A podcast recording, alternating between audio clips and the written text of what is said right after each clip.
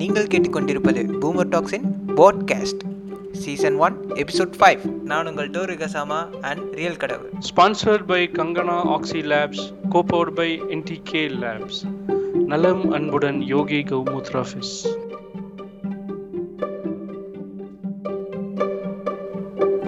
இன்னைக்கு இந்த டாபிக் என்ன அப்படின்னா, நடுவாப்புல ஏதோ அரிக்குது. நூலு ப்ரோ, நூலு நூலு நூலு நூலு நூலு நூலு நூலு நூலு நூலு நூலு நூலு நூலு கமல் என்னும் கமலாலயம். எஸ். ஸோ ரீசெண்டாக இந்த ஃபர்னிச்சர் வந்து சில பல டாப்பிக்கை பேசி விட்டுருந்துச்சு 2-3 நாளைக்கு முன்னால். நாங்கள் எதுக்காக இருந்தால வந்து ரொம்ப இன்டாண்டாகி அமைதியாக போகாமல் இதை 2 மிதிச்சே ஆகணும், இதை பேசியே ஆகணும்னு அவசரமாக இப்போ இந்த டாபிக் எடுத்து பேசுகிறோம். ஆமாம், எவ்வளோ முக்கியமான டாபிக் இருந்தாலும் இந்த ஆளை பற்றி இப்போ ஏன்டா பேசுறீங்க நீங்கள் கேட்கலாம். நாங்கள் இதுக்கு முன்னாடி வந்து என்ன நினச்சோன்னா, இந்த ஆளை பற்றியெல்லாம் எதுக்கு பேசிக்கிட்டு தேவையில்லாமல் இந்த ஆளுக்கு வந்து ஃபேமஸ் ஆகிட்டு இருக்கு அப்படின்னு நாங்கள் யோசித்தோம். இருந்தாலும் இந்த விஷப்பூச்சி பண்ணுற வேலையெல்லாம் பார்த்தா ஓவராக கடுப்பேறுது. ரீசெண்டாக இதை பற்றி பேசலாம்னு நினச்சோம். அந்த டைம் பார்த்து எலெக்ஷன் வந்துருச்சு, அதுக்கப்புறம் அவனுக்கு ப்ரொமோஷன் ஆகிடுமேன்ட்டு கொஞ்சம் அமைதியாக இருந்தோம். இப்போ எலெக்ஷன் தான் முடிஞ்சிருச்சே, அந்த ஆளே ஷூட்டிங்கு போயிட்டான். என்ன கடவுளே, அடுத்த நாளே போயிட்டானே, ஆரம்பிக்கலாங்களா அப்படின்ட்டு துப்புச்சிக்கு துப்புச்சிக்கு பிக் பாஸ்ன்னு போயிட்டான். ஸோ இதுக்கு மேலே இந்த நாயை விட்டு வச்சோம்னா இது வந்து ஊரெல்லாம் கடிச்சு வச்சு விஷத்தை பரப்பி விட்டுருன்றதுனால இந்த பர்னிச்சரை போட்டு உடைக்கலான்னு வந்திருக்கோம். இதுக்கு முக்கியமான காரணம் 24ஆம் தேதி த ஹிந்து தமிழில் வந்து ஒரு பேட்டி வந்துருந்துச்சு. மக்களை சோம்பேறியாக்கவே 100 நாள் வேலை திட்டம் கமலஹாசன் பேச்சு. அதை தொடர்ந்து இன்னொன்று, தலைவர்களை தேடுகிறேன், தகுதி இல்லாதவர்களை நீக்குவதும் எனது கடமை அப்படின்னு ஒரு வழக்கம் போல தெரியாமையே உளறவான ஒரு கொச கொச கொச கொசன்னு அது மாதிரி உளறி வச்சிருந்தான். அந்த உளறல வந்து ஏதோ வந்து 35 ஆண்டு காலமா சொல்லிட்டு இருக்கிறேன், அது வந்து இது சாதனையா அது சாதனையா, ஐடியா இருக்குது ஐடியா இல்லை, கிராம சபை ஊர் சபை வந்து மன்னர் காலத்திலிருந்து இருக்குது அப்படின்னு. ஸோ இந்த மாதிரி வளர்ன எல்லாத்தையும் கரெக்டாக பர்ஃபெக்டாக நம்ம என்ன ஏதுன்னு அலசி ஆராய்ஞ்சு இது ஏன் இதை சங்கின்னு நம்ம சொல்கிறோம் அப்படிங்கிறதுல க்ளோஸ் பண்ணி இந்த எபிசோட் முடிய போகுது. ஆமாம், ஸோ ரொம்ப ஷார்ட்டான எபிசோடாக கூட இருக்கலாம். இந்த ஆள் வந்து மையம்ட்டு ஒரு கட்சியை உருவாக்குறாரு. அந்த கட்சிக்கு கொள்கைலாம் ஒன்றும் கிடையாது. மாற்றத்தை கொண்டு வரோம் ப்ரோ அப்படின்ட்டு மாட்டம் மாட்டம்னு தூக்கிட்டு சுற்றுறாரு. அப்படி என்னடா மாட்டத்தை கொண்டாடுறீங்கன்னு போய் பார்த்தா, ஏதோ டிக்டாக் பண்ணுற புள்ள, அதுக்கப்புறம் அந்த பொண்ணு ஏதோ ஈஏன்ட்டு ஒரு கான்செப்டை பற்றி பேசிகிட்டு இருந்துச்சு. எனக்கு என்னமோ அது இவனுங்க தான் அதை ட்ரெண்ட் பண்ணி விட்ட மாதிரி, இவனுங்களே மிரட்டல் போட்டுக்கிட்ட மாதிரி எனக்கு தோணுது. அது ஒரு டிக்டாக் செலிபிரிட்டி. ரொம்ப சிம்பிளாக சொன்னால் வந்து கடலை மாவு பூசுங்க, குளியல் பொடி யூஸ் பண்ணுங்க, அது என்ன அப்புறம் மாட்டு சாணியில் யூஸ் பண்ணது ஊதுவத்தி சாம்பிராணி இதெல்லாம் வந்து நல்லது, அது மாட்டு சாணியில் பண்ணதை யூஸ் பண்ணுங்கன்னுச்சு. பிம்பிள் வராமல் இருக்கிறதுக்கு என்ன பண்ணுறது, இப்படி அவசியமானேன்னு அது பாட்டுக்கு ஏதோ யூடியூப்ல கத்தின்னு தெரிஞ்சிட்டு இருந்ததுப்பா. இந்த கொரோனா வந்தப்போ சும்மா இல்லாமல் சர்பம் அப்படின்னு சொல்லி அது ஒரு வீடியோ ஒன்று விட்டுச்சு. அது ஆக்சுவலாக யாருன்னா ஒரு ஆள் வந்து சர்க்காசம் பண்ணி போட்டது. அது பயங்கர சர்க்காஸ்டிக்காக வந்து ஒரு அப்படியே எழுதி போகர் சொன்னதுன்னு எழுதி போட்டாப்புல. அதை வந்து அந்த ஆளே ஒத்துக்கிட்டாப்புல, அடுத்த நாளே சொல்லிட்டாப்புல. அடா பாவிகளா, இவ்வளவு அதை நியூஸ் ஆர்டிக்கல்ல போட்டானுங்க. அதான் ஐயலைட்டு. ஆமாம், அது வந்து ஒரு கருமாந்திரம் பிடிச்சவன் வந்து அதை எடுத்து நியூஸ் ஆர்டிக்கலில் போடவும், அந்த ஆர்டிக்கலை எடுத்து இந்த அம்மா வந்து கையா இப்படியாட்டி அப்படியாட்டி போகர் சொன்னார், அவங்க சொன்னாங்க இவங்க சொன்னாங்கன்னு சொல்லி ஐயப்பா அப்படின்னு ஒரு கலவரம் ஆச்சு. இப்போது என்னை கேட்டால் அந்த ஒரு கேண்டிடேட்டுன்னு இல்லை, இந்த கேண்டிடேட் வந்து வாயை திறந்து மாட்டிக்கிச்சு, மற்ற கேண்டிடேட்டு வாயவே திறக்கலை. ஆமா, ஸ்நேகன் வந்து ஒரு கேண்டிடேட்டு. அவன் என்ன பேசுறான் ஏது பேசுறான்னு அவனுக்கே ஒரு மயிரும் விளங்காது. அப்புறம் கோயம்புத்தூர்ல வந்து ஒரு காலேஜில் இருக்கிற ஒரு ஆளுக்கு, அதாவது சொல்லப்போனா அது வந்து சேர்ந்து 5வது நாள் கரெக்டா சேர்ந்து 5வது நாள் உங்களுக்கு சீட்டு கொடுத்தாங்க. சரி, கட்சியில சேர்ந்த 5வது நாள் சீட்டு கொடுத்தாச்சு. இது வந்து என்ன அளவு பிரச்சனை வரும்னு தெரியாது, என்ன அளவு பிரச்சனை வந்தாலும் பரவாயில்ல, நான் இது எல்லாத்துலேயும் ஏன்னா இதில் உண்மை இல்லை அப்படின்னு எதுவுமே இல்லை. அது வந்து சம்பளமே கொடுக்கறது இல்லை அந்த காலேஜில் வேலை செய்கிறவங்களுக்கு. சரி, இந்த சம்பளம் கொடுக்காத பிரச்சனை எத்தனை நாளாக போயிட்டு இருக்குன்னா ஆல்மோஸ்ட் ஒரு 8 years போயிட்டு இருக்கு. ஓ மை காட், 8 வருஷமா சம்பளம் இல்லாமல் வேலை செஞ்சுட்டு இருக்காங்களா? அதாவது என்னன்னா, யாராவது இப்போ நீ வேலைக்கு பண்ணோம் குறைஞ்சது 3 மாதம் இழுத்தடிச்சு 1 மாதம் சம்பளம் கொடுக்கறது. வேற ஒன்று உனக்கு என்ன ஏன் வழி இருக்கு? நீ வந்து வேலை செஞ்சுட்ட 3 மாதம் சம்பளம் வேணும், நீ விட்டுட்டு போவியா? நான் போக மாட்டேன். அப்போ யாரு ரொம்ப அவசரம்னு கத்துறாங்களோ அவங்களுக்கு 1 மாதம் சம்பளம், அப்புறம் பெண்டிங், அப்புறம் 1 மாதம் சம்பளம், அப்புறம் பெண்டிங், அப்புறம் 1 மாதம் சம்பளம், அப்புறம் பெண்டிங். ஹெச்ஓடியிலேருந்து பிரின்சிபல்லேருந்து எல்லாத்துக்கும் அதான் நிலமை. பாத்ரூம் ஃபெசிலிட்டி சுத்தமாக இருக்காது, கேண்டீன் படு பண்டார கேவலமாக இருக்கும். அதாவது ஓஹோன்னு இருந்த ஒரு காலேஜ் அவங்க அப்பா வந்து மெயின்டைன் பண்ணும் போது இது வந்து கையில் எடுத்து சர்வ நாசம் பண்ணிருச்சு. மிக முக்கிய புள்ளி வந்து நம்ம யாருன்னு சொன்னால் தமிழ்நாட்டில் மட்டும் இல்லை, இந்தியா பூரா அது இருக்கு. சரி, சீட்டு அதிர்ஷ்ட சீட்டுப்பா. மார்டினா? ஆமாம், இப்போ கடைசியாக மார்டின் வந்து ஃபினான்ஸ் பண்ணிட்டு இருக்கிறான். அவங்க தான் இப்போ காசு கொடுத்துட்டு இருக்கிறாங்க இந்த காலேஜுக்கு. அவனு ஊருக்குள்ள வந்து வாங்கி போடாத ப்ராப்பர்ட்டியே கிடையாது. சரி, அடுத்து இதுவும் போய் மாட்டேங்குது. இது வேற லெவல் ப்ராப்பர்ட்டி. இது வந்து கோயம்புத்தூர் அவுட்டரில் வந்து செம்ம பெரிய ப்ராப்பர்ட்டி. அவ்வளோ செம்ம பெருசுனா செம்ம பெருசு. இப்போ அதுக்கு வந்து இது ஊரெல்லாம் கடன் பண்ணி மொத்தமாக சர்வநாசமாகி இது வந்து விளம்பர பிரியை. முதல்ல இது எதுக்கு எடுத்தாலும் விளம்பரம் விளம்பரம் விளம்பரம், எது பண்ணுதோ இல்லையோ விளம்பரம். இதுதான் இந்த கேண்டிடேட்டோட லட்சணம். இப்படி ஒவ்வொரு கேண்டிடேட் எடுத்தாலும் ஒவ்வொரு கேண்டிடேட்டுக்கு பின்னாலும் இப்படி வந்து ஒன்றுத்துக்காக தான் இருக்குது.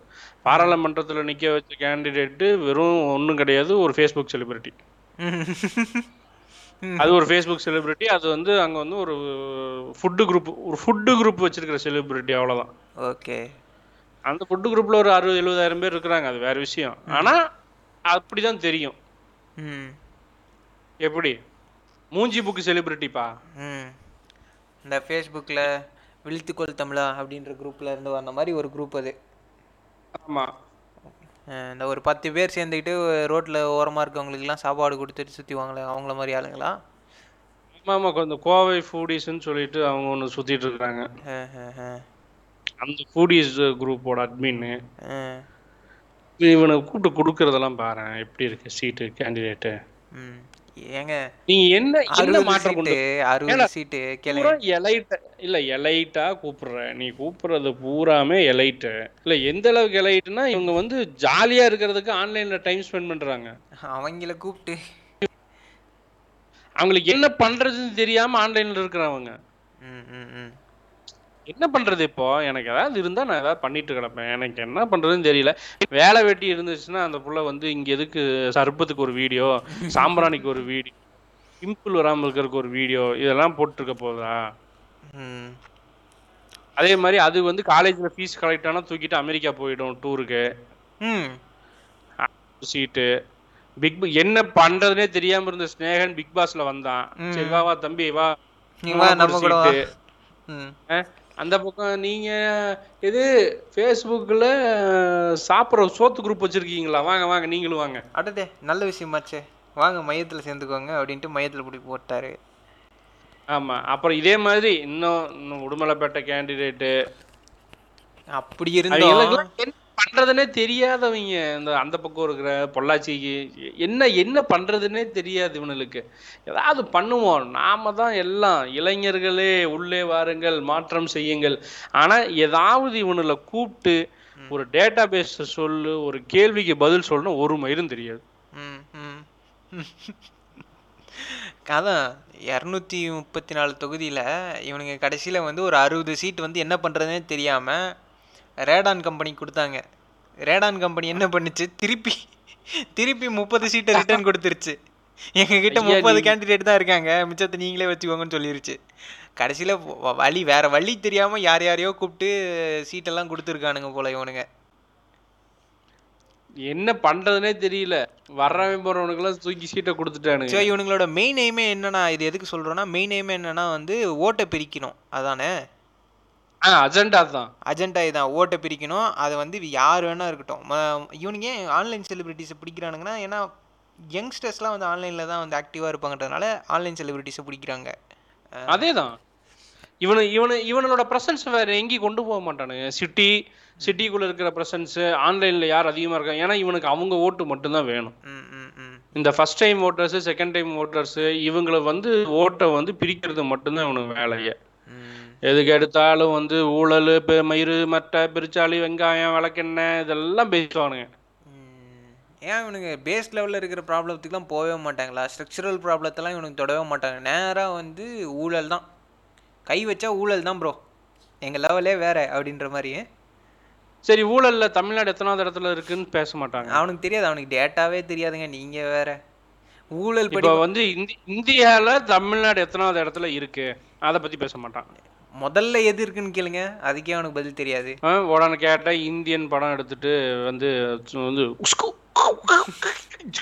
அப்படிமானுங்க, வேற வச்சு சுற்றி காமிச்சு வித்தமயிறு காட்டுறது. நீ எடுக்கிறது பூராமே தேவையில்லாத, நீ பிடுங்கிறது பூராமே தேவையில்லாத ஆண்டிதான்டா. அப்புறம் கேளு, ஜாதி என் பொண்ணுங்க 2 பேர்த்துக்கும் வந்து ஜாதி சர்டிஃபிகேட் வந்து நான் சொன்னா தான் அவங்களுக்கு தெரியும். இப்போ எப்படி இப்போ பார்த்துக்க, என்ன ஒரு புத்திசாலித்தனம், நான் போய் ஒரு கம்யூனிட்டி சர்டிஃபிகேட்டில் எழுதுனா தான் அவங்களுக்கு தெரியும். நான் என்ன பண்ணிட்டேன், கம்யூனிட்டி சர்டிஃபிகேட்டே வாங்கலை, அப்போ உங்களுக்கு ஜாதியே தெரியாது அப்படின்னு பேசிட்டு இந்த பக்கம் திரும்பினா அவன் புள்ள வந்து சொல்லுது ஐ எம் மயங்கார் அண்ட் மை ஆம்படையான் அப்படின்னு அது அந்த பக்கம் தனியாக பேசிகிட்டு இருக்கு. நீ என்ன கம்யூனிட்டி சர்டிஃபிகேட் எழுதலைங்கிற, என்னமோ முல்லைக்கு சொல்லி தரலைங்கிற. அவன் என்னடானா அந்த பக்கம் போய் ஐயங்காரு ஆம்படையான்ட்டு இருக்கிறான். உன் குடும்பமே யாரு என்னன்னு தெரியும். நீயே உன் குடும்பத்துக்கிட்டேருந்து யாராவது பேசுனா வாங்க மாமா சேமமா இருக்கேலாம் அப்படின்னு தான் பேசுற பிக் பாஸ்ல.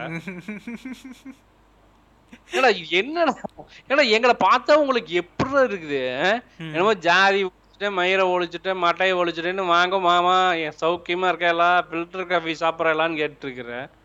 ஆனா இல்லைன்னு நீ பேசுவ. அப்புறம் வேற ஸ்ரீனிவாஸ் ஐயங்காரின் மகன் நானும்மா. வேற என்ன பெருசா நீ கிழிச்சிட்ட? ஃபர்ஸ்ட் எதனா போராட்டம் பண்ணியா நீ? இந்த ஆள் பண்ண ஒரே வேலை என்னன்னா, அந்த அடிக்கடி மட்ராஸ் யூனிவர்சிட்டியில வந்து ஸ்ட்ரைக் நிறைய நடக்கும். அதில் போயிட்டு இந்த ஆள் என்ன பண்ணுவான், போயிட்டு அங்கே இருக்கிறவங்களுக்கு போயிட்டு கேட்லேருந்து வெளியே நின்று எட்டி பார்த்துட்டு ஓடி வந்துடுவான். கிட்டே போய் அவங்க கூட உட்காந்துலாம் ப்ரொடெஸ்ட் பண்ண மாட்டான். வீடு பக்கமாக இருக்கிறதுனால மட்ராஸ் யூனிவர்சிட்டி பக்கம் உள்ளே அந்த கேட்டுக்கிட்ட போயிட்டு நின்றுட்டு என்ன பண்ணுறாங்க ஏது பண்ணுறாங்கன்னு பார்த்துட்டு ஒரு டாட்டா சொல்லிட்டு வந்துடுவான். அவ்வளோதான். கேட்டால் நான் வந்து ஆதரவு தெரிவிச்சிட்டேன் அப்படின்ட்டு வந்துடுவான். ஆதரவு தெரிவிக்குன்னா அட்லீஸ்ட் ஒரு 1 hour அவங்க கூட உட்காரணும். இல்லை, நான் என்ன கேட்குறேன், நீ ரொம்ப அவ்வளோ அக்கறை ரொம்ப அக்கறை மாரி ஜாஸ்தின்னு வச்சுக்கோ. தமிழ்நாட்டு மேலேயும் தமிழ்நாட்டு மக்கள் மேலேயும் ரொம்ப நீங்கள் அக்கறை அப்படியே புழுத்துது உங்களுக்கு, அப்படியே ரத்தமெல்லாம் கொதிக்குது. நீ அப்படி தான் பேசி திரியிற. நீ அப்படியே பெரிய ஆளாகவே இருந்துட்டு போயா, நாங்கள் அதை பற்றிலாம் கவலையே படலை. அப்புறம் இந்த மையம் ஃபேன்ஸ் எவனாவது வந்து மயிறு மாதிரி பேசுனா செருப்பு பிய அடிச்சிருவேன். ஏன்னா உன் ஆள் தான் சொல்லி இருக்கிறான், நாங்கள் கிரிட்டிசிசம் வந்து முழு மனதோடு ஏற்றுக்கொள்வோம்னு. கேட்குற கேள்விகளை பதில் சொல்ல முடிஞ்சா பதில் சொல்லு, இல்லாட்டி பொச்ச மூடிட்டு போயிட்டே இருக்கலாம். ஏற்ற முயற்சிலாம் பேசிட்டு இருந்து இந்த டைம் சம கடுப்பில் இருக்கிற படுக்க போட்டு மிதிச்சிடுவேன். வாயை திறந்துட்டு வந்தீங்கன்னா சூத்தெடுத்து சூப்பு வச்சிருவேன். குண்டிசால்னா கப்பு நாள்னா அப்படின்ட்டு, குண்டிசால்னா கப்பு நாள்னா. சரி, அந்த மாதிரி நடிக்கிறது பூரா ஜாதி படம். அப்புறம் வந்து ஹேராமு, இல்லை ஹேராம் கூட சரி வரலாற்று சிறப்பு படம் விட்டு தேவர் மகன் எடுத்தது யாரு, அப்புறம் சண்டியர் எடுத்தது யாரு, அதில் அப்புறம் நீ வந்து கொத்தாள தேவர் யாரு, அதுலேயும் அதே புழுத்து, இதுலேயும் இதே புழுத்து. அடுத்து இன்னொரு படம் நடிச்சிருப்பானே, இப்போ வந்த படத்துல கூட சபாஷ் நாயுடுன்னு ஒரு படம் எடுப்பான். இவரோட படத்துல ஜாதி தேவை, விளம்பர ஜாதி தேவை, குறியீடு தேவை, எல்லா மாதிரியும் வச்சிருப்பான். ஆனா ஜாதியை ஒழிப்போம்னு வந்து அரசியல்ல வந்து நொற்றம்ப, சினிமாவை சினிமாவா பார்க்கணும். அப்ப என்ன மயிறு புடுங்கறதுக்கு சினிமாவும் வாழ்க்கையும் ஒண்ணுன்னு எல்லாத்துக்கும் தெரியும். இங்க ரியாலிட்டியும் சினிமாவும் அதிகமா பின்னி பிழைஞ்சு கலந்து ஒன்னா இருக்குங்கிறதும் எல்லாத்துக்கும் தெரியும். நீயே அங்க இருந்தா இல்லாட்டி நீ இந்த வாய்மயிறு பேச முடியுமா? இந்த தசவதாரம் படத்துலையுமே கூட இவனுக்கு என்ன பண்ணியிருப்பானுங்க, சைவ மதம் எப்படி வந்து வைணவத்தை எதிர்த்துச்சு அப்படின்ட்டு தான் காட்டியிருந்தானுங்க.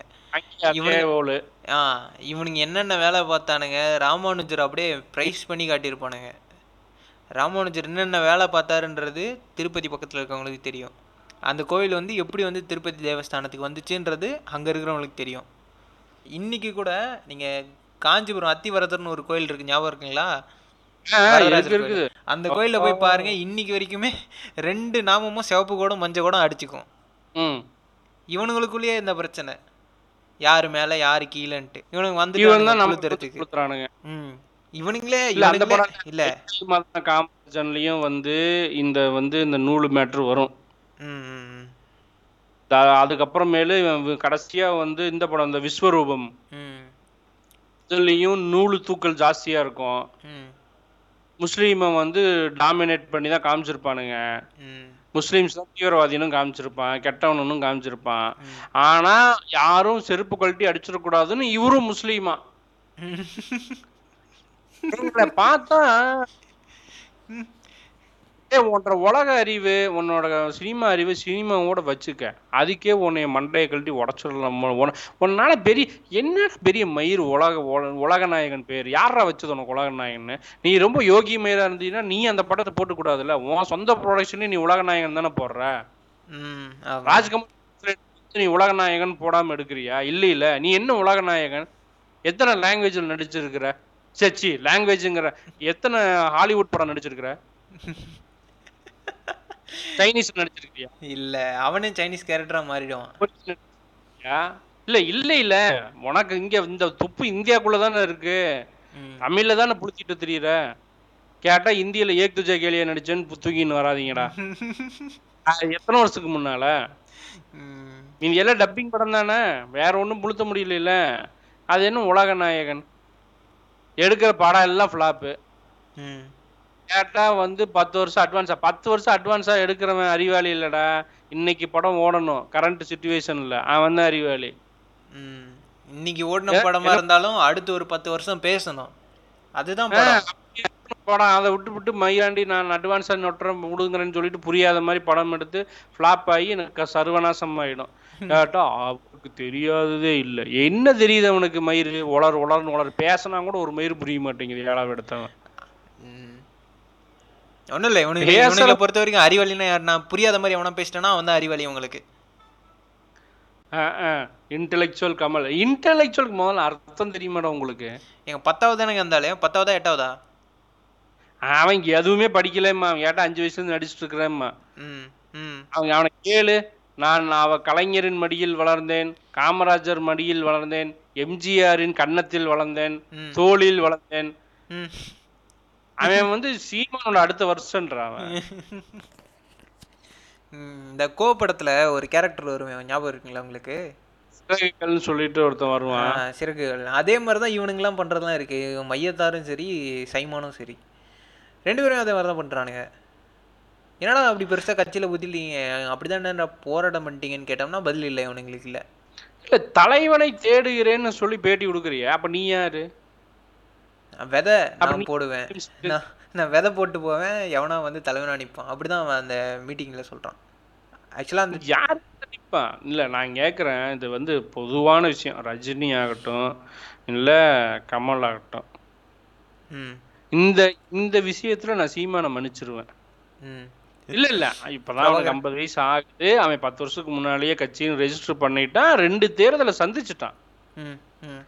நான் தனியார் தான் நிற்பேன், நான் தான் கேண்டிடேட், சிஎம் கேண்டிடேட்னு சொல்லியே செய்கிறான். அவன் எந்த பொய் அவன் அவன் ஒரு சரியான பைத்தியக்காரனாக இருந்தாலும் அட்லீஸ்ட் இதுலேயே தெளிவாக இருக்கான். அந்த சூப்பர் சங்கி கட்சி ஆரம்பிக்கிறேன்னு சொல்லி 75 வயசு ஆகியும் இந்தா வந்துட்டேன் பார், புரட்சி வந்தால் வரேன் பாருன்னு கடைசியில் நமக்கு செருப்படி மிச்சம்னு சொல்லி ஓடிடுச்சு.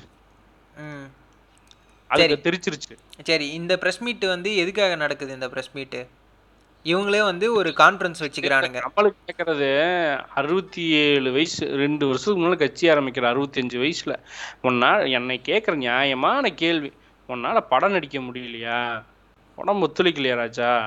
ஸ்டண்ட் எல்லாம் பண்ண முடியலையா? சாஃப்ட் கேரக்டர் நடிச்சிட்டு போ அந்த அமிதாப் பச்சன் மாதிரி, அதெல்லாம் இவங்களால முடியாது இல்லை. அப்படியே கரை ஒதுங்கி இந்த பக்கம் வந்து அரசியலில் புழுத்தலான்னு வராத. இன்னைக்கும் சென்னையில் புத்தக கண்காட்சின்னு போட்டால் 10 நாளைக்கு கோடிக்கணக்கான மக்கள் இங்கே வந்து புக்கு வாங்கி படிக்கிற அளவுக்கு அறிவு இருக்குது. அதுலேயும் அறிவுபூர்வமான புக்கு அதிகமாக விற்கும். இங்கே நீ வந்து 1.5 உலக அறிவு நான் புளுத்துறேன்ட்டுலாம் வந்தீங்கன்னா அடி வாங்குவேன்.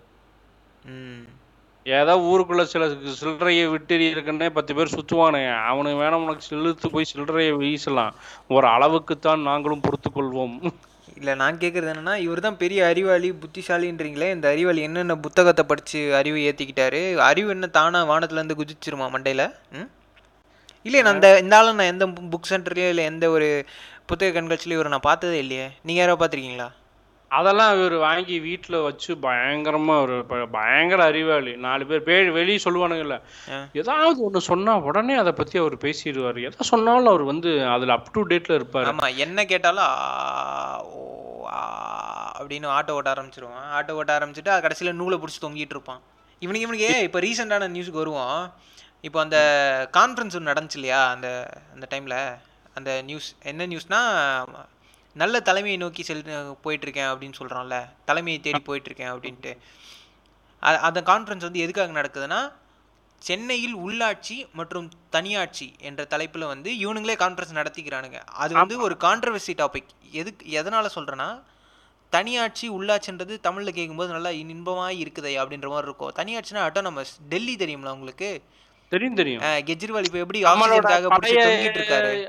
ஆமாம், அதே தான் இவனுக்கு வந்து இப்போ சென்னைக்கு கொண்டு வரணுங்கிறானுங்க. ஆமாம், அதாவது சென்னை வந்து தனி கவர்மெண்ட், தமிழ்நாடுக்கு தனி கவர்மெண்ட், பாண்டிச்சேரி மாதிரி. பாண்டிச்சேரி மாதிரி அந்த இடத்துல என்ன பண்ணுவாங்கன்னா, அவங்க வந்து பிரசிடெண்ட்டாக வேற ஒருத்தரை போடுவாங்க.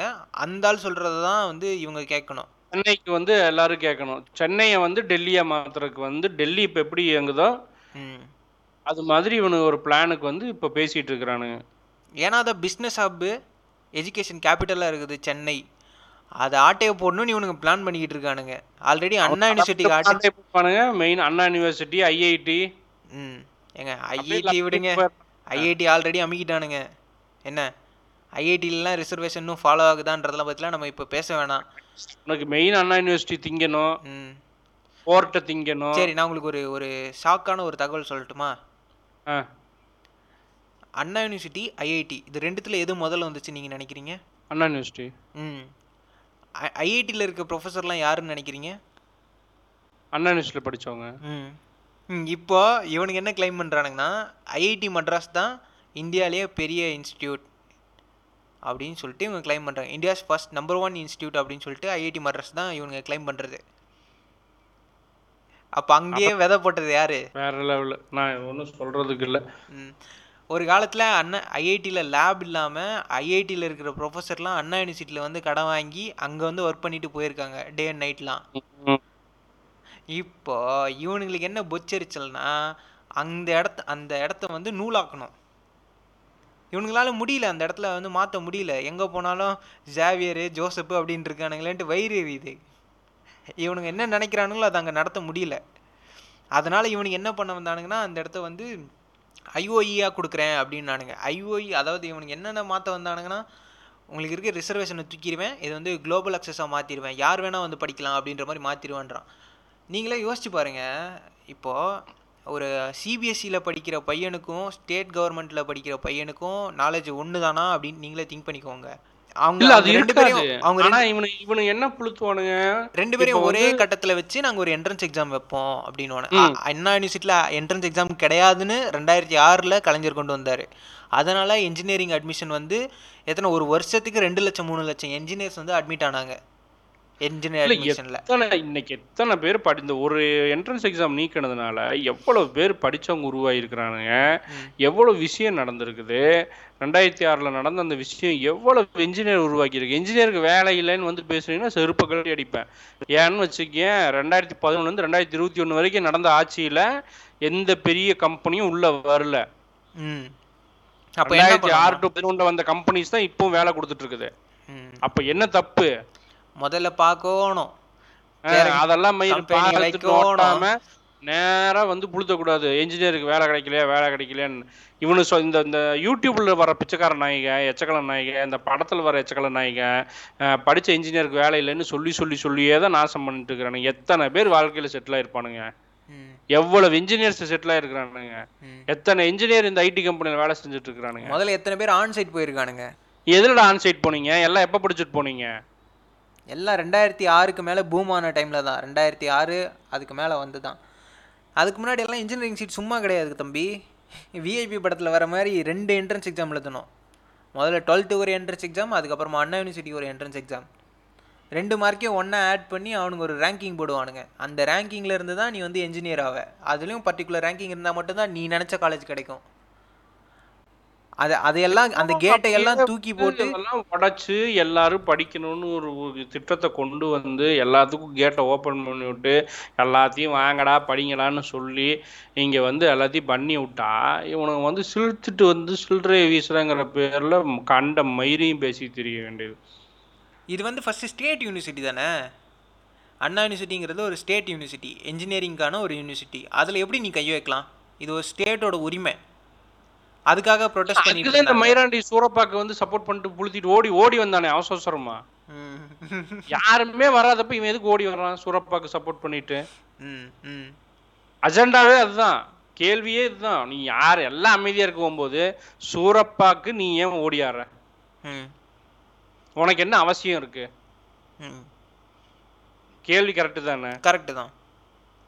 ஸோ நம்ம ரொம்ப டென்ஷன் ஆகி இப்போ வந்து இந்த ஃபர்னிச்சர் கை வைக்கிறதுக்கான ரொம்ப முக்கியமான காரணம் மக்களை சோம்பேறியாக்கவே 100 நாள் வேலை திட்டம் அப்படின்னு இந்த வந்து கமலஹாசன் சொன்னதுக்கு தான் எவ்வளோ செம்ம காண்டு நூல் வெளியே தெரியுது ப்ரோ. வேற என்ன தெரியுது? அதுதான் சரி. இப்போ இந்த 100 நாள் வேலை திட்டம்னா என்னன்னு சொல்லுங்க. ஸோ முதல்ல என்ன சொல்ல வரேன்னா அவனை அடித்து உடைக்கிறதுக்கு முன்னால் ப்ரீஃபாக 100 நாள் வேலைவாய்ப்பு திட்டம் பற்றி எக்ஸ்பிளைன் பண்ணிடுறேன். இந்த 100 நாள் வேலைவாய்ப்பு திட்டங்கிறது தமிழ்நாட்டில் மட்டும் கிடையாது, அது இந்தியா பூரா செயல்படுத்துறதுக்காக வந்த ஒரு திட்டம். எப்போது? 2005. அந்த பேர் வந்து Mahatma Gandhi national rural employment guarantee act. இதுதான் முக்கியமான விஷயம். Rural employment guarantee act. கேரண்டினா என்ன? உத்தரவாதம். உத்தரவாதம் கொடுக்குறான். அதாவது கம்பல்சரியாக இங்கே அன்ஸ்கில்டு லேபர்ஸுக்கு வேலை கிடைக்கும், வேலையில்லா திண்டாட்டம் ஒழிக்கப்படும். அதாவது ஒரு நாளைக்கு அன்ஸ்கில்டு லேபர்ஸ், ஸ்கில்டு லேபர்ஸ் இல்லை, அன்ஸ்கில்டு லேபர்ஸ் அவங்களுக்கு 100 நாள் வேலைவாய்ப்பு திட்டம் வந்து உத்தரவாதமாக கொடுக்கணுங்கிறதுக்காக ஒரு சிஸ்டம் வருது. 2005 இதை வந்து பிளான் பண்ணுறாங்க. தமிழ்நாட்டில் வந்து 2006 வந்து இதை இம்ப்ளிமெண்ட், அதாவது இந்த ஸ்கீம் வந்து லான்ச் பண்ணுறாங்க. 2007 வந்து ஆல்மோஸ்ட் வந்து எல்லா டிஸ்ட்ரிக்டும் கொண்டு வந்துட்டாங்க. 21 டிஸ்ட்ரிக்ட் பக்கம் கொண்டு வந்துட்டாங்க. ஃபஸ்ட்டு வந்து ஒரு 6 டிஸ்ட்ரிக்ட் மட்டும்தான் வந்து ட்ரையல் பார்க்குறாங்க 2006. கடலூர், திண்டுக்கல், நாகப்பட்டினம், சிவகங்கை, திருவண்ணாமலை, விழுப்புரம்ல. அப்புறமேல் வந்து அடுத்த வருஷத்துல வந்து அது அப்படியே வந்து 21 டிஸ்ட்ரிக்ட் மொத்தமா எக்ஸ்பேண்ட் ஆகுது. அரியலூர், தருமபுரி, பெரம்பலூர், புதுக்கோட்டை, நாமக்கல், வெள்ளூர், தூத்துக்குடி, ராமநாதபுரம், ஈரோடு, திருச்சி, காஞ்சிபுரம், தேனி, மதுரை, கன்னியாகுமரி, கோயம்புத்தூர், கிருஷ்ணகிரி, திருப்பூர் வரைக்கும் அப்படியே கொஞ்சம் கொஞ்சமாக எக்ஸ்பேண்ட் ஆகிட்டு வருது. டோட்டலாக இப்போ வரைக்கும் 31 டிஸ்ட்ரிக்டில் வந்து இந்த ஸ்கீம் இம்ப்ளிமெண்ட் ஆயிருக்கு. அதாவது பெருநகரங்கள் தவிர எந்தெந்த இடத்துல விவசாயம் அதிகமாக இருக்குதோ, எந்தெந்த இடத்துல நீர்நிலை அதிகமாக இருக்குதோ, அந்தந்த இடத்துல வந்து இந்த 100 நாள் வேலை திட்டத்தை வந்து தோக்குறாங்க. கரெக்டாக? கரெக்ட். இதோட மெயின் ஸ்கீம் என்னென்னா வந்து ஏரியை தூர்வாடுறது, அதுக்கப்புறமா அதை சுற்றி இருக்கிற செடி கொடிகளை வெட்டுறது, குளத்தை தூர் வர்றது, ஆற்ற தூர் வர்றது, இந்த மாதிரி தான் போயிட்டு இருப்பாங்க. வாட்டர் பண்டு வந்து ரெடி பண்ணுறது, அந்த குளக்கரையை வந்து பலப்படுத்துறது, குளம், குட்டை, அப்புறம் கோயில் குளம், அப்புறம் ஊரணிம்பாங்க நம்ம கிராமத்தில். ஆமாம், ஊர் ஒன்று கூடி ஒரு இடத்துல தண்ணி எடுக்கும், அதான் ஊரணி. அந்த ஊரணி வரும். அதுக்கப்புறமேல் வந்து ரோடும் போடுவாங்க. இதில் டீசில்ட்டிங் பண்ணுவாங்க, அது ரொம்ப முக்கியமானது. பாண்டில் வந்து டீசில்ட் பண்ணுறது. புது குளமும் வெட்டுவாங்க. அதே மாதிரி ஃப்ளட்டு வந்துச்சுன்னா என்ன பண்ணுறதுங்கிறதுக்கான சின்ன சின்ன ஒர்க்கும் பண்ணுவாங்க. இந்த புதுசாக ஒரு குளம் அமைக்கிறதுன்னு முக்கியமாக வந்து வாட்டர் ரிசோர்ஸை மெயின்டைன் பண்ணுறது தான் இந்த 100 நாள் வேலைவாய்ப்பு திட்டத்தில் பண்ணுறது. அதிகபட்சமே வாட்டர் ரிசோர்ஸ் மேனேஜ்மெண்ட் தான். இப்போது இந்த இதுதான் இப்போ என்னென்னா ஒரு கவர்மெண்ட் வாட்டர் ரிசோர்ஸ் மேனேஜ்மெண்ட் பண்ணணும், அதுக்கு ஒரு செலவு அவனுக்கு ஆகும். அவன் என்ன பண்ணுறான், அந்த ப்ராஜெக்டையும் இந்த ப்ராஜெக்டையும் அப்படியே வந்து அழகாக ஒரே சேனலில் கொண்டு வரானு. எதுக்கு ப்ரைவேட்டு பக்கம் போகணும், அவன் வேற ஒரு கான்ட்ராக்டை போட்டு உசுரை வாங்குவானே அப்படின்ட்டு ஒரு நாளைக்கு ஒரு ஆளுக்கு 100 ரூபா எல்லாருக்கும் வேலை கொடுத்த மாதிரியும் ஆயிரும், அதுக்கேற்ற மாதிரி வேலை முடிஞ்ச மாதிரியும் இருக்கும். அப்படின்றதுக்காக எக்கனாமியை ஈக்குவலைஸ் பண்ணுறதுக்காக இவனுக்கு இப்படி கொண்டு வந்தானுங்க. இதுவே ஏதோ ப்ரைவேட் செக்டர்கிட்ட போயிருந்தா அவன் நேராக மிஷின் கொண்டு வந்து உள்ளே இறக்கியிருப்பான். என்ன முடிஞ்சிருக்காதான் அந்த வேலை, ஒரு 10 நாள் முடிச்சுட்டு போயிருவான். எதுக்காக இப்படி கொடுக்கணும்? இந்த இடத்துல விவசாய கூலிகள், நீங்க நல்லா நோட் பண்ணுங்க, விவசாயி கிடையாது, நிலம் வச்சிருக்கிறவன் தான் விவசாயி. அவன் நிலம் வச்சிருக்கிறான்ல, அவன்கிட்ட வேலை செய்யறவன் விவசாய கூலி. 300, அதாவது வருஷத்துல ரொம்ப செழிப்பான விவசாயம் நடக்குது, அப்போ நல்லா தண்ணி பிரச்சனை இல்லாமல் எந்த பிரச்சனையும் இல்லாமல் விவசாயம் நடக்குதுனாலே அதிகபட்ச வேலை வந்து 110 நாள் தான் கிடைக்கும். ஆமாம், அதுதான் அது highest days of number of days available work 110 நாள் வருஷத்துக்கு. மீதி 200 நாள் 250 நாள் இவனுக்கு என்ன பண்ணுவானு, சோத்துக்கு வழி இல்லாமல் தான் நிற்கணும். அதை கவர் பண்ணுறதுக்கு தான் இந்த 100 நாள் வேலை வாய்ப்பு திட்டம்.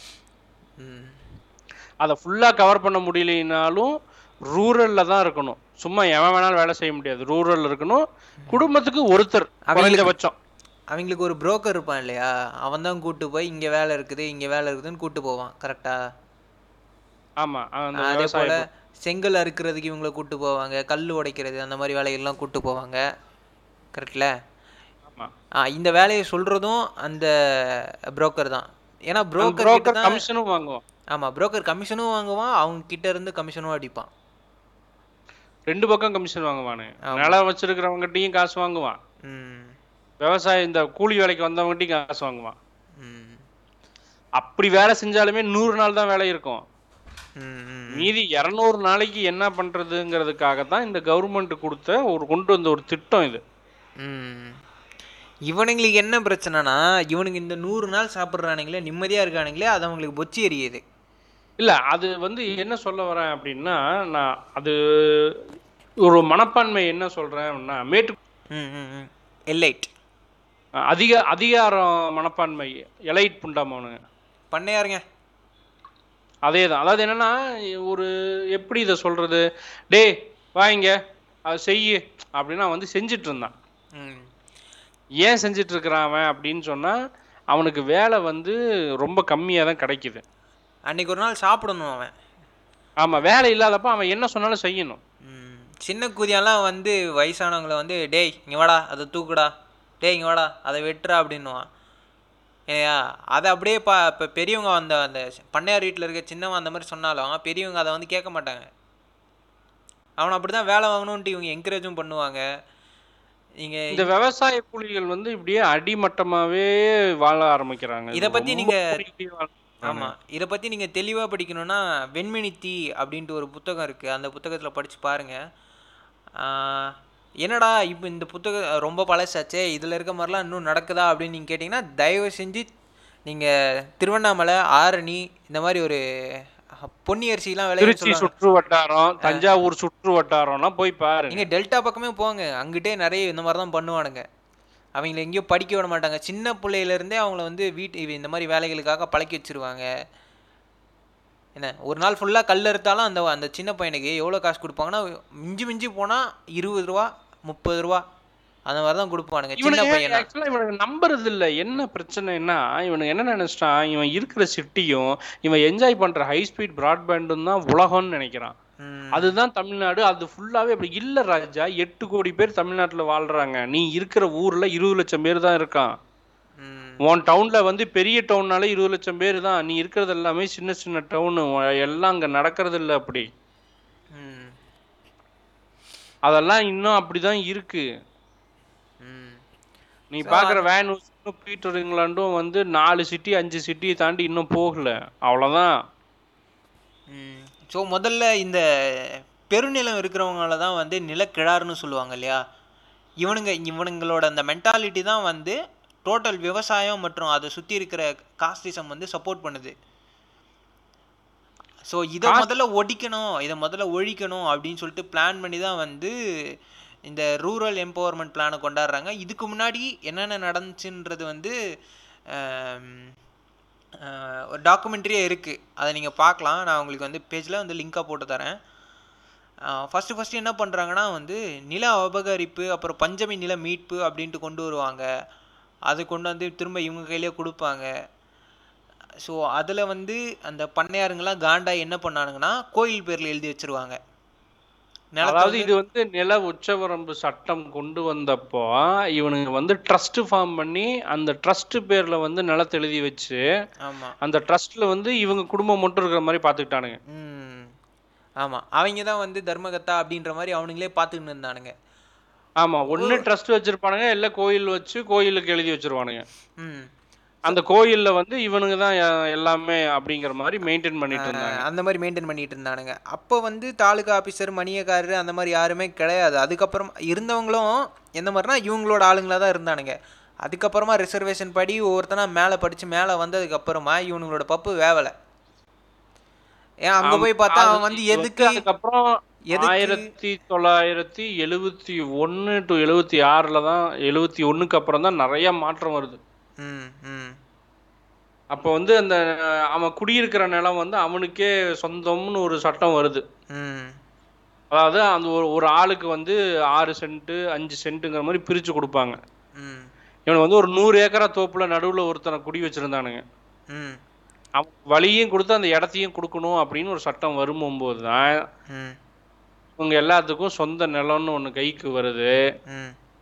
அந்த நிலத்துல அவனுக்கு தேவையானதை வந்து ஏதோ பண்ணி திங்கிற நிலைமையும் வருது. அதே மாதிரி அதுக்கப்புறம் வந்து கவர்மெண்டோட பப்ளிக் டிஸ்ட்ரிபியூஷன் சிஸ்டம் வருது. பப்ளிக் டிஸ்ட்ரிபியூஷன் சிஸ்டம்ல வந்து அரிசியும் போடுறாங்க. அதாவது இந்த அந்த விவசாய கூலி வேலையா இருக்கிறான்ல, அந்த கூலி வேலைக்கான எம்பவர்மெண்ட்டுங்கிறது இதுதான். அவனுக்கு வேலையும் கொண்டு வரணும், வேலையும் கொடுக்கணும், அவனுக்கு வருமானமும் கொடுக்கணும், அவன் திங்கிறதுக்கான சோறும் கொடுக்கணும்.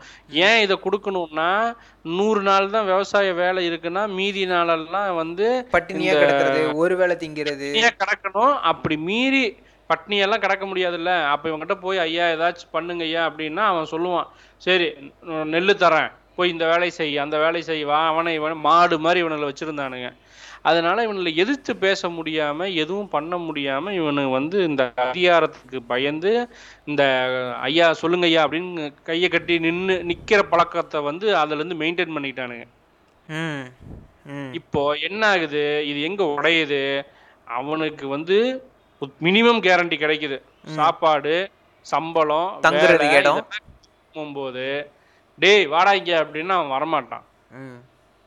அவனுக்கு மரியாதை கொடு, அவனு மனுஷன் தானே. இப்போ அவன் என்ன சொல்லுவான், நீ வாடா போடல நீ கூப்பிடாத, மரியாதை கொடுத்து ஒழுங்காக கூப்பிட்டு கரெக்டான கூலி கொடுத்தா நான் வேலை செய்வேங்கிறது. இல்லாட்டிலாம் கூலி கொடுக்க வேண்டியது இல்லை, ஒரு நேரம் சோறு போடுறேன், அந்த நேற்று பழைய சோறு இருக்குது எடுத்து கொடுன்னு சொல்லிட்டு அவனை வேலை வாங்கிட்டு இருந்தாங்க. ஆமாம் ஆமாம் ஆமாம், அதை கூட அவனை நிற்க குனிய வச்சுட்டு அவன் கையில் ஊற்றுவாங்க இல்லையா. ம், சட்டியில் வாங்கிட்டு போ, அலுமினி சட்டியில் வாங்கிட்டு போ, இந்த மண் வாங்கிட்டு போ, இப்படி வச்சிருந்த ஒருத்தன் இன்னைக்கு எல்லா மரியாதையோடையும் நிக்கி போகும்போது இவனுக்கு வந்து பூச்சி எரியுது. நம்ம முன்னால எப்படி இருந்தா இன்னைக்கு என்ன இப்படி ஆயிட்டானே. இவனுங்க வளர்றதுதான் இந்த 100 நாள் வேலை வாய்ப்பு திட்டம் வந்ததுல இருந்து வேலைக்கு ஆள் கிடைக்கலன்னு வளரல். ஆனா உண்மை உண்மை எப்படி அப்படி இருக்கும்? உனக்கு என்ன பிரச்சனை, நீ அவனுக்கான கூலியை கொடுத்து கூப்பிடு கரெக்டா. இல்லை உனக்கு அவ்வளோ கஷ்டமா இருந்தா உன் வீட்டு பிள்ளைகளை கூட்டு கொண்டு போய் நீ வயலில் வேலை செய்ய வையே. ஏன் நீ விவசாய கூலி வந்து வரலங்கிறதோட நீயே வேலை செய்ய. ஏன்னா இந்த தொந்தி வச்ச குண்டு யானையால அந்த இடத்துல வந்து வேலை செய்ய முடியாது. அவனோட உடல் உழைப்பு அவன் இதுக்கு முன்னாடி போட்டதில்லை அந்த அளவுக்கு. அதனால 1 மணி நேரம் வெயிலில் நிற்க சொல்லுங்க, வெயிலில் குடிஞ்சு நிமிர்ந்து எந்திரிச்சு இல்லை, எந்த தைரியத்தில் மக்களை சோம்பேறியாக்கம்னு சொல்கிறான்? அங்கே என்ன வேலை அவங்க செய்கிறாங்கன்னு தெரியாமல் இவன் எப்படி சொல்லுவான்? ம், கொலை வெட்டுறது என்ன அவ்வளோ ஈஸியா? இல்லை, மண்ணுக்கல் சமைக்கிறது ஈஸியா? சம்பட்டியை பிடிச்சி ஒரு 4 அடிக்கு அவனை கொத்த விடுங்க, தெரியும். பெருசாக வேணாம், 4 அடிக்கு கொத்த விடுங்க.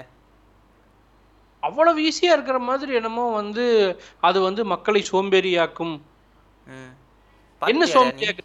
ஒரு நாளைக்கு 100 ரூபா சம்பாரிச்சு என்ன மயிர் புடுங்க முடியும்னு கேட்குறேன்.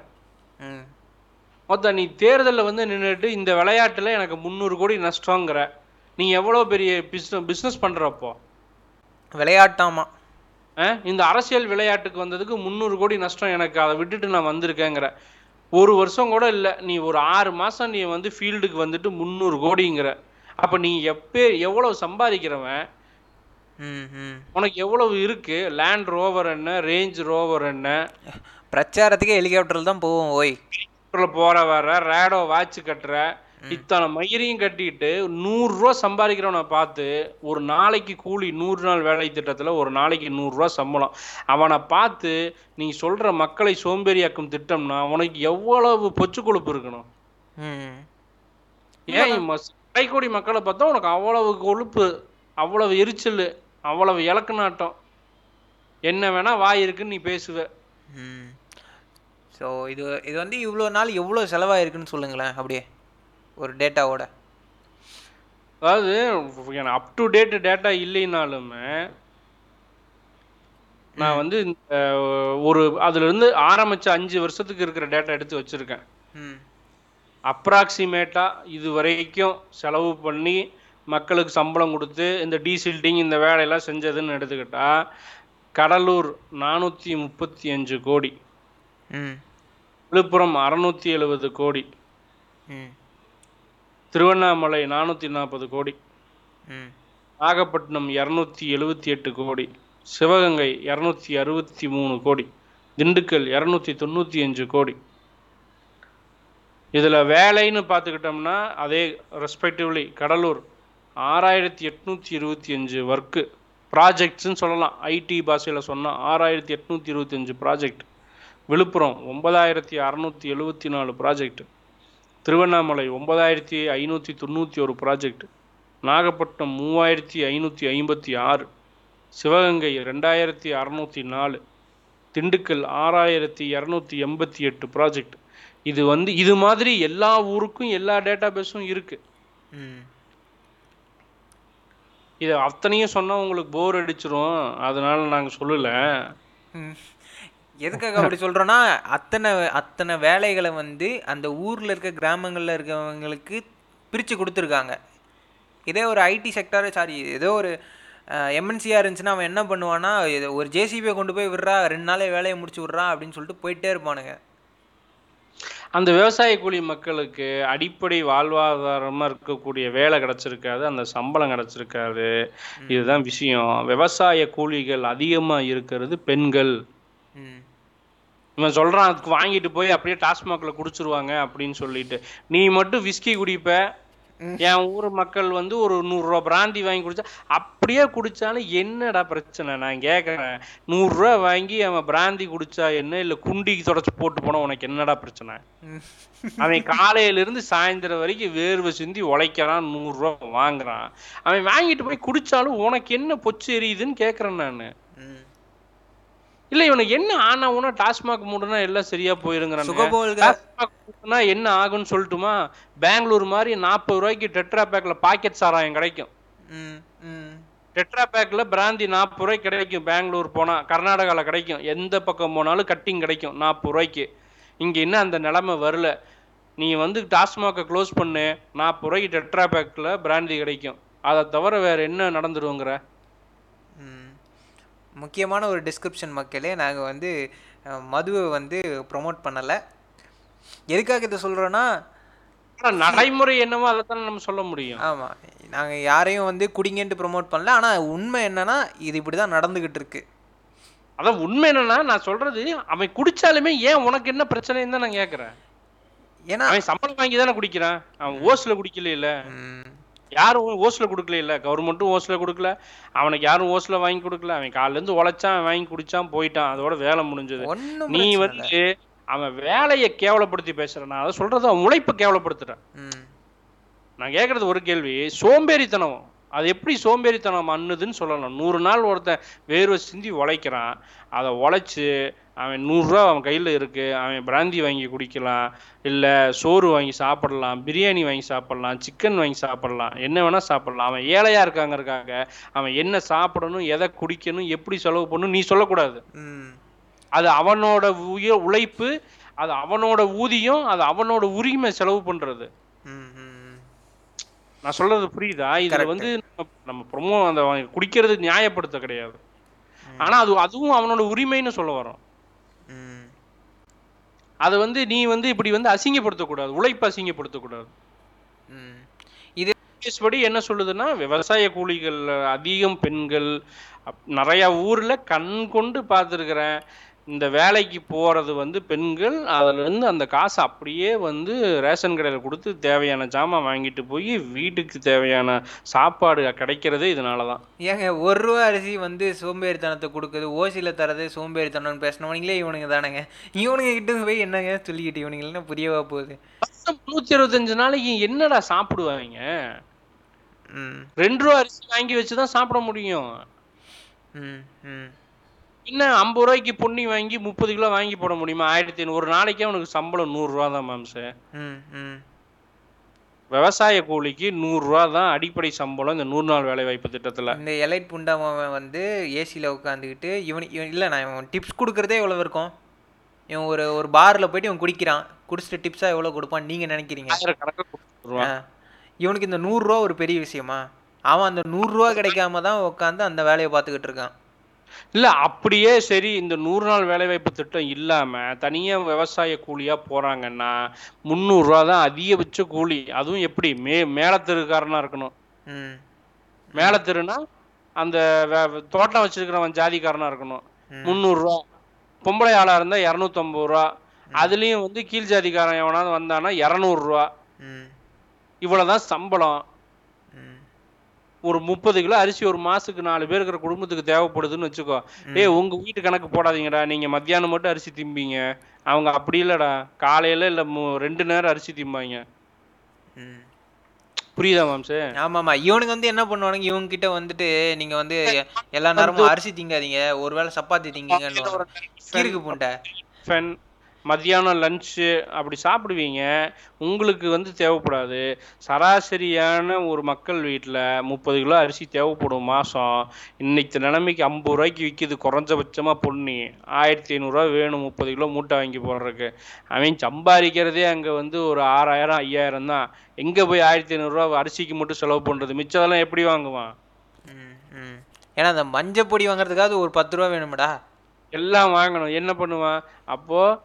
PDS பப்ளிக் டிஸ்ட்ரிபியூஷன் சிஸ்டமில் குறைஞ்ச விலைக்கு போடுறது அவ்வளவு வந்து சக்ஸஸ்ஃபுல்.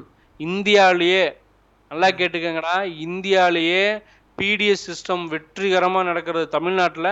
அதை என்ஜாய் பண்ணுற மக்களோட சதவீதம் 98%. இதில் சக்கரை மட்டும் வாங்கிட்டு போய் வேலைக்காரங்களுக்கு கொடுக்கறது, 1000 ரூபா பொங்கல் காசு வாங்குறதெல்லாம் வந்து பேச முடியாது, அதெல்லாம் சனினுங்க. எல்லாம் வச்சுக்கிட்டு போய் வாங்குறவனுங்க எல்லாம் பிச்சைக்காரனுங்க. நீ அடுத்தவனோட பிங்கி திங்கிற, சரியா? நீ திருட. சர்க்கரையை மட்டும் வாங்கிட்டு போய் வீட்டுல வேலை செய்யறவங்களுக்கு கொடுக்கறதும் இல்ல, அந்த அரிசியை 2 ரூபா அரிசி வாங்கிட்டு போய் உன் வீட்டுல வளர்க்குற நாய்க்கு நீ சமைச்சு போடுற பாத்தியா, நீ திருட, நீ திருட்டு போய் அடுத்தவன் வீட்டுல இருந்து திருடி திங்கிறவன். சூடு சொரணம் இருந்துச்சுன்னா பச்சை மூடிட்டு இன்னைக்கே அந்த வேலையெல்லாம் செய்யாத. அந்த 4 பேர் உண்மையாலுமே கஷ்டப்படுறவனுக்கு அந்த அரிசி கிடைக்கும். மனப்பான்மையை வச்சுட்டு 100 நாள் வேலை வாய்ப்பு திட்டத்தை நீ கேவலமா பேசுற. இவன் இதெல்லாம் பேசிட்டு என்ன சொல்ல வரானா, மாற்றத்தை உருவாக்க போறேன் அப்படின்றான். என்ன மாற்றத்தை நீ உருவாக்குவ? எது இந்த தன்னாட்சி சுயாட்சி இதை பத்தியா நீ பேச வர? தன்னாட்சினா என்னன்னு உனக்கு தெரியுமா? சுயாட்சினா என்னன்னு உனக்கு தெரியுமா? அந்த இன்டர்வியூவில் இவன் பேசியிருக்காங்க, ராஜராஜ சோழன் காலத்திலேருந்தே வந்து உள்ளாட்சி கிராம சபை எல்லாமே இருக்குதுன்னு பேசுகிறான். அந்த உள்ளாட்சி கிராம சபையெல்லாம் யார் இருந்தா? யாருக்கும் இல்லை இல்லை, ஃபஸ்ட்டு இதெல்லாம் யார் கொண்டு வந்தான்னு தெரியுமா இவனுக்கு? இல்லைங்க, இருக்கட்டும், இவன் சொல்கிறதாவே இருக்கட்டும். அந்த காலத்துலேருந்து இருக்கிறதாவே இருக்கட்டும். அப்படி இருந்துச்சுன்னா அந்த கிராம சபையில் யார் இருந்தா? தலைக்கட்டுன்னு ஒருத்தர் இருப்பான்ல கிராமத்தில், அவன் யாராக இருந்தான்? ஆதிக்க ஜாதி தான். ஆமாம், அது அதெல்லாம் இருக்கக்கூடாதுன்ட்டு எலெக்ஷனை வச்சு அதுலேருந்து ஊர் பிரசிடென்ட்டுன்னு வச்சதுக்கப்புறமும் இவனுக்கு வந்து கொடியேற்ற விடாமல் தடுத்துக்கிட்டு இருக்கானுங்க. அந்த நிலமை இங்கே இன்னும் இருக்குது. இவன் மறுபடியும் வந்து அதெல்லாம் ஆல்ரெடி அந்த காலத்திலே இருக்குது ப்ரோ, இதில் என்ன 35 வருஷமாக புழுத்திட்டாங்க அப்படின்ட்டு வந்து இவன் கேள்வி கேட்பானான். ஏன்னா ஃபர்ஸ்ட் நீ பேசிக் ஸ்ட்ரக்சரை போய் படுறா முதல்ல. இங்கே என்ன ஸ்ட்ரக்சர், இங்கே என்ன போயிட்டு இருக்குன்னு முதல்ல படி. முதல்ல பால்கனிலேருந்தாவது எட்டிப்பாரு.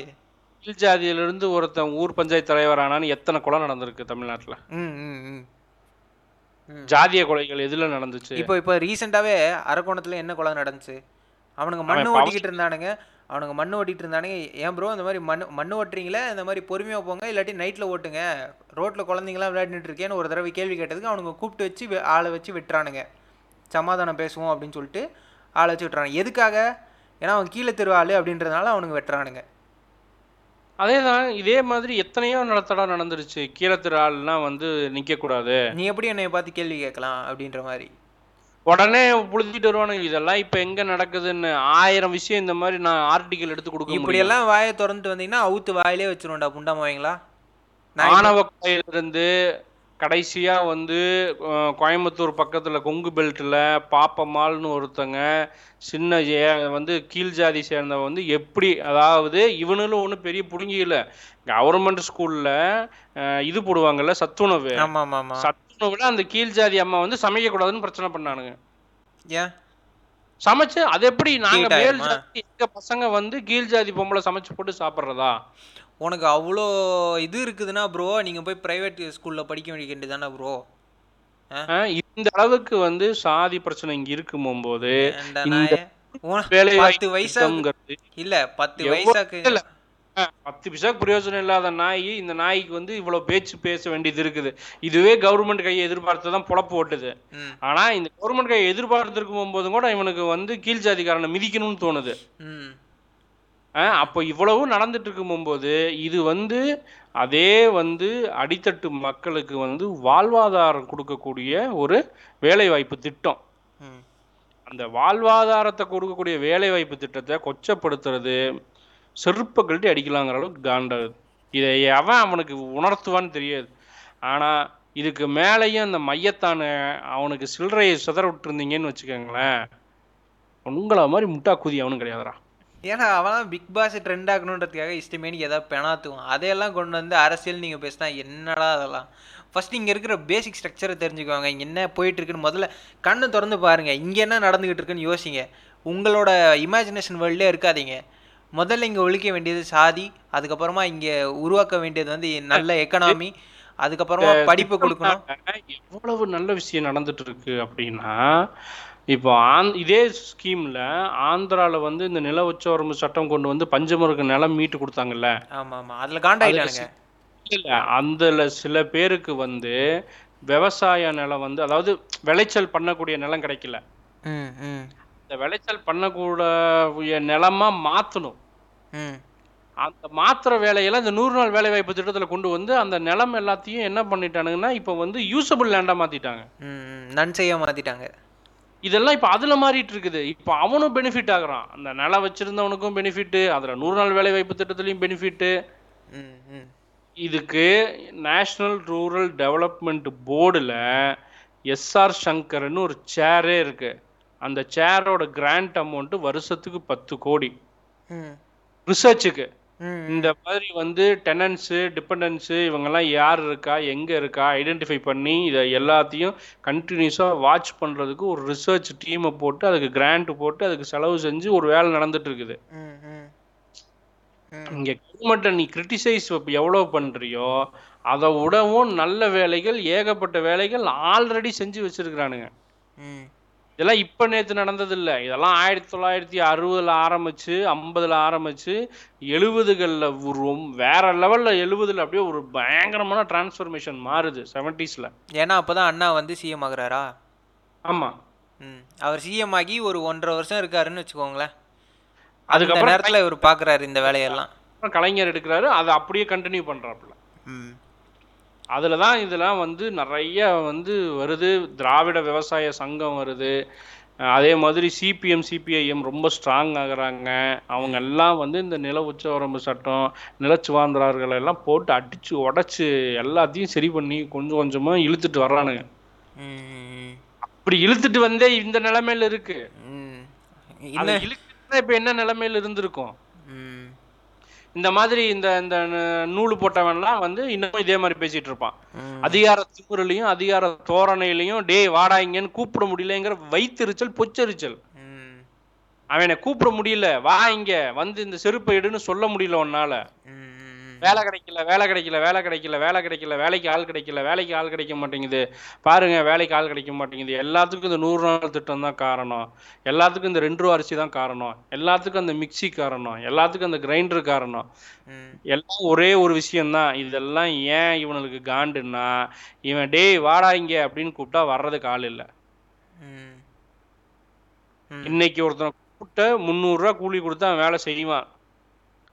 இவனுக்கு 300 ரூபா கொடுக்கறதுக்கு தான் வலிக்குது.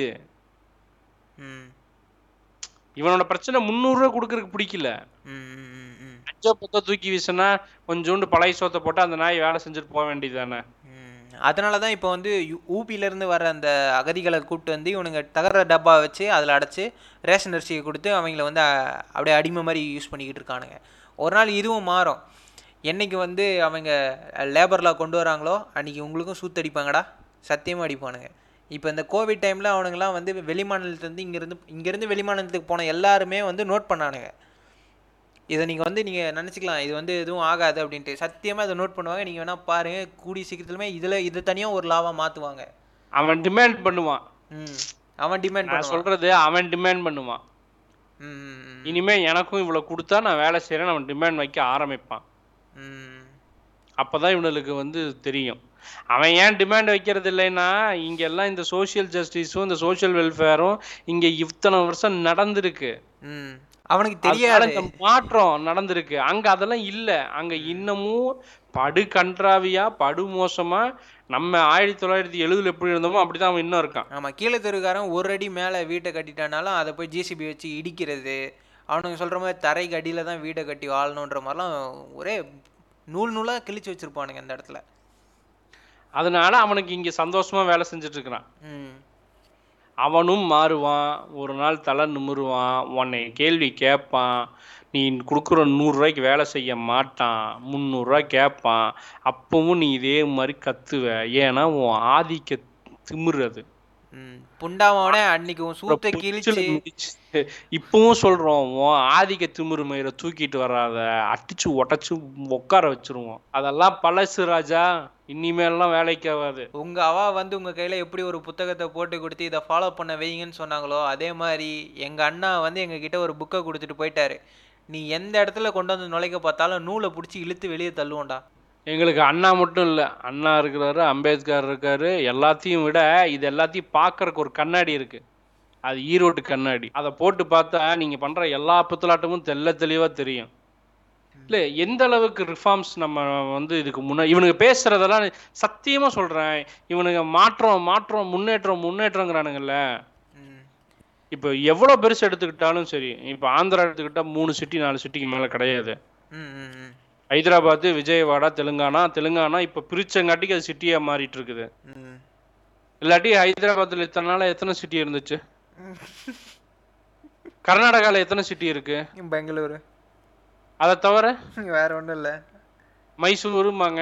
அதுக்கப்புறம் எங்கள் பெங்களூருக்கும் மைசூருக்கும் எவ்வளோங்க டிஸ்டன்ஸு? இல்லை அவ்வளோதான். மைசூர் ரொம்ப சின்னது, அது சிட்டின்னெல்லாம் சொல்லிட முடியாது. அந்த மாதிரி தான் அதுவும் இருக்கும்.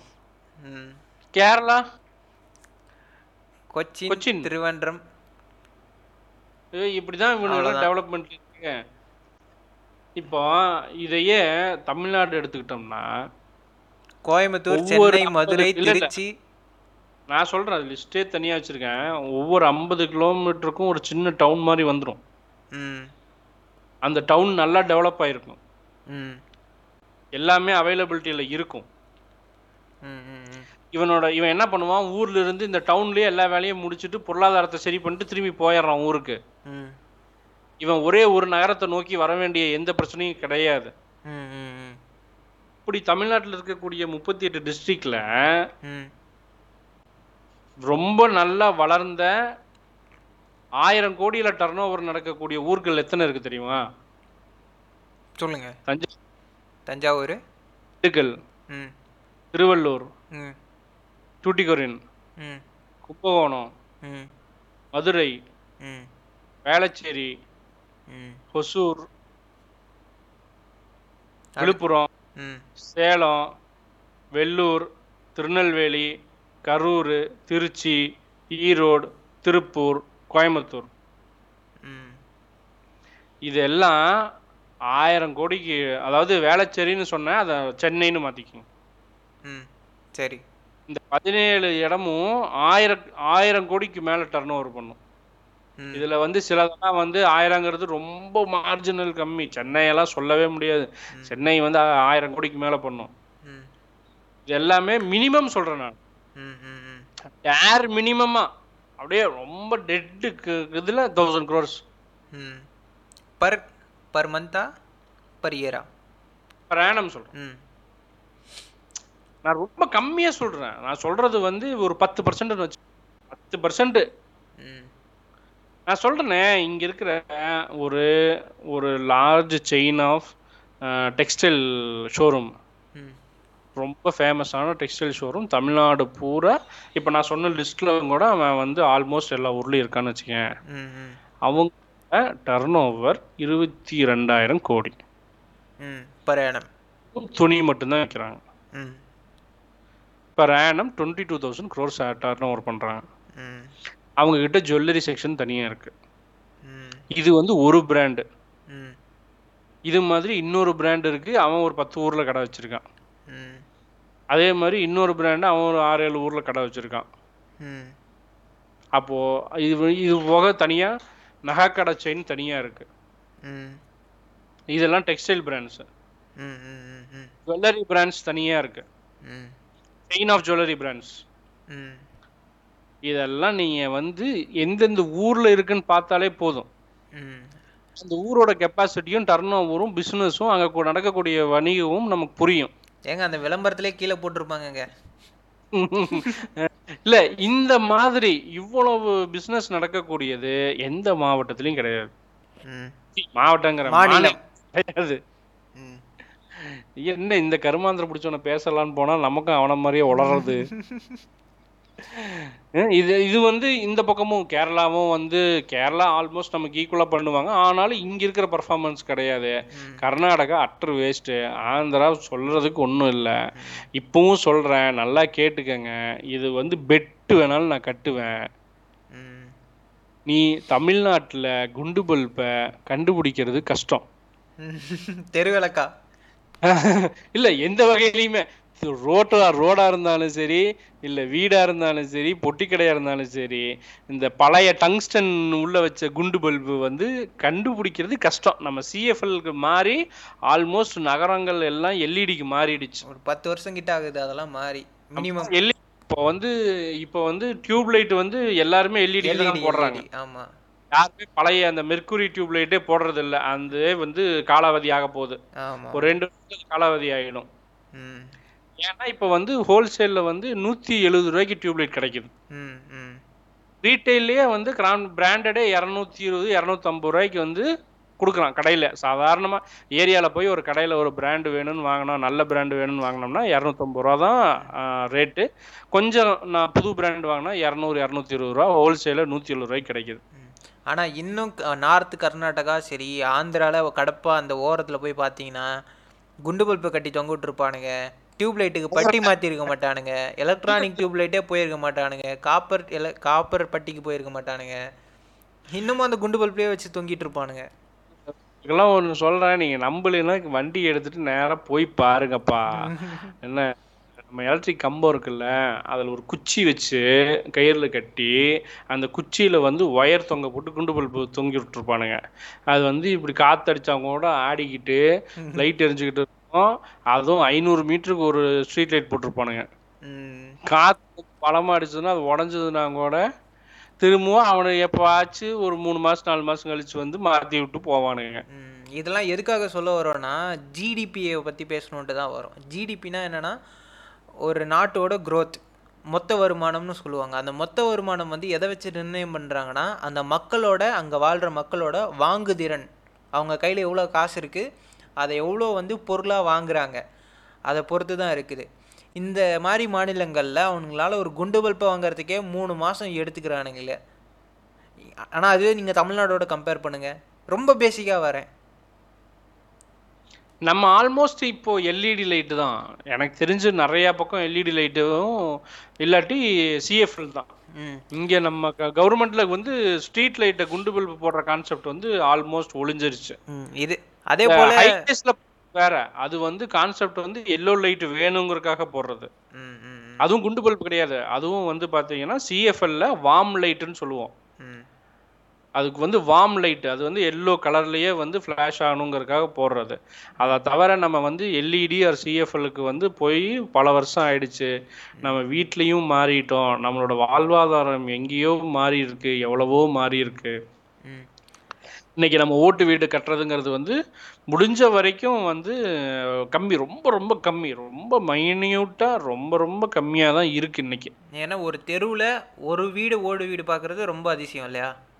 எப்படியாவது ஒரு வந்து ஆர்சி போட்டுறணும், ஆர்சி போட்டுறணும்னு ஆல்மோஸ்ட் எல்லாருமே வந்து ஆர்சி போட்டு பழகிட்டாங்க, மாறிட்டு இருக்கிறாங்க. வீடுகள் இருக்குது, இல்லைன்னெல்லாம் சொல்ல கிடையாது. ஆனால் கம்பேரிட்டிவ்லி இப்போ நீங்கள் இங்கே நம்ம தமிழ்நாட்டில் இருக்கிறத எடுத்துக்கிட்டு போய் நீங்கள் கர்நாடகா கூட வச்சு பார்த்தீங்கன்னு வச்சுக்கோங்களேன். நம்ம காம்ரேட் இருக்காருல்ல கேரளா, அங்கேயே போய் பாருங்க, காலேஜுக்கே வந்து சீமையோடு தான் போட்டிருப்பானுங்க. ஜியாகிரபிக்கெல்லாம் என்ன இலவா இருந்தாலும் சரி, அவனுக்கு இந்த அளவுக்கு எல்லாம் வந்து பார்த்தீங்கன்னா அட்வான்ஸ்டா மாற கிடையாது. தமிழ்நாடு அளவுக்கு அட்வான்ஸ்டா மாறல.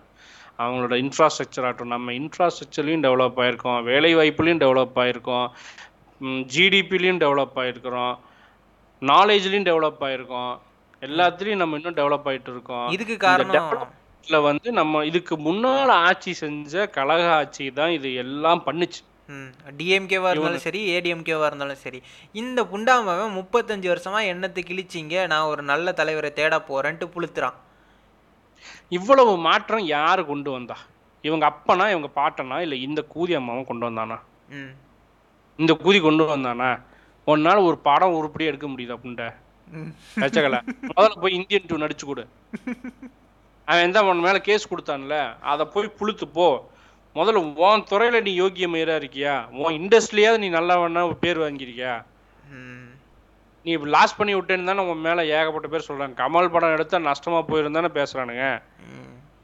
லாபம்னு ஒரு மயிறு நீ பண்ணுறியா? படத்தை வித்தியாசமாக எடுக்கிறேன் வித்தியாசமாக எடுக்கிறேன்னு மயிறு மாதிரி எடுத்து வைக்க வேண்டியது. தசாவதாரம்னு எடுக்கிறேன்னு நீ பெருமை மயிறு தேடுறதுக்கு தசாவதாரம்னு ஒரு கருமாந்திரத்தை எடுத்து எங்களை பார்க்க வச்சு குடும்பப்படுத்தினா தான் மிச்சம். அதை தவிர வேற என்ன உருப்படியா பண்ணியிருக்க? இவனோட பேச்செல்லாம் கேட்டுட்டு இருக்காதீங்க. எல்லாரும் சொல்ற செருப்பை கழட்டி அடிக்க ஆரம்பிங்க. நீங்க திருப்பி கேள்வி கேட்கல, இவனை மாதிரி இன்னும் 10 பேர் வருவான், நம்மளை மட்டம் தட்டி பேசுவான், இங்க எதுவுமே சரியில்லைம்மா. ஆனா இவனால பக்கத்துல இருக்கிற கர்நாடகாவை பத்தி பேச முடியாது, ஆந்திராவை பத்தி பேச முடியாது.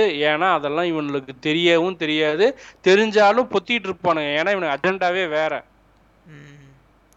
அஜெண்டா என்ன? தாமரைக்கு கொடை பிடிக்கிறது. சரி,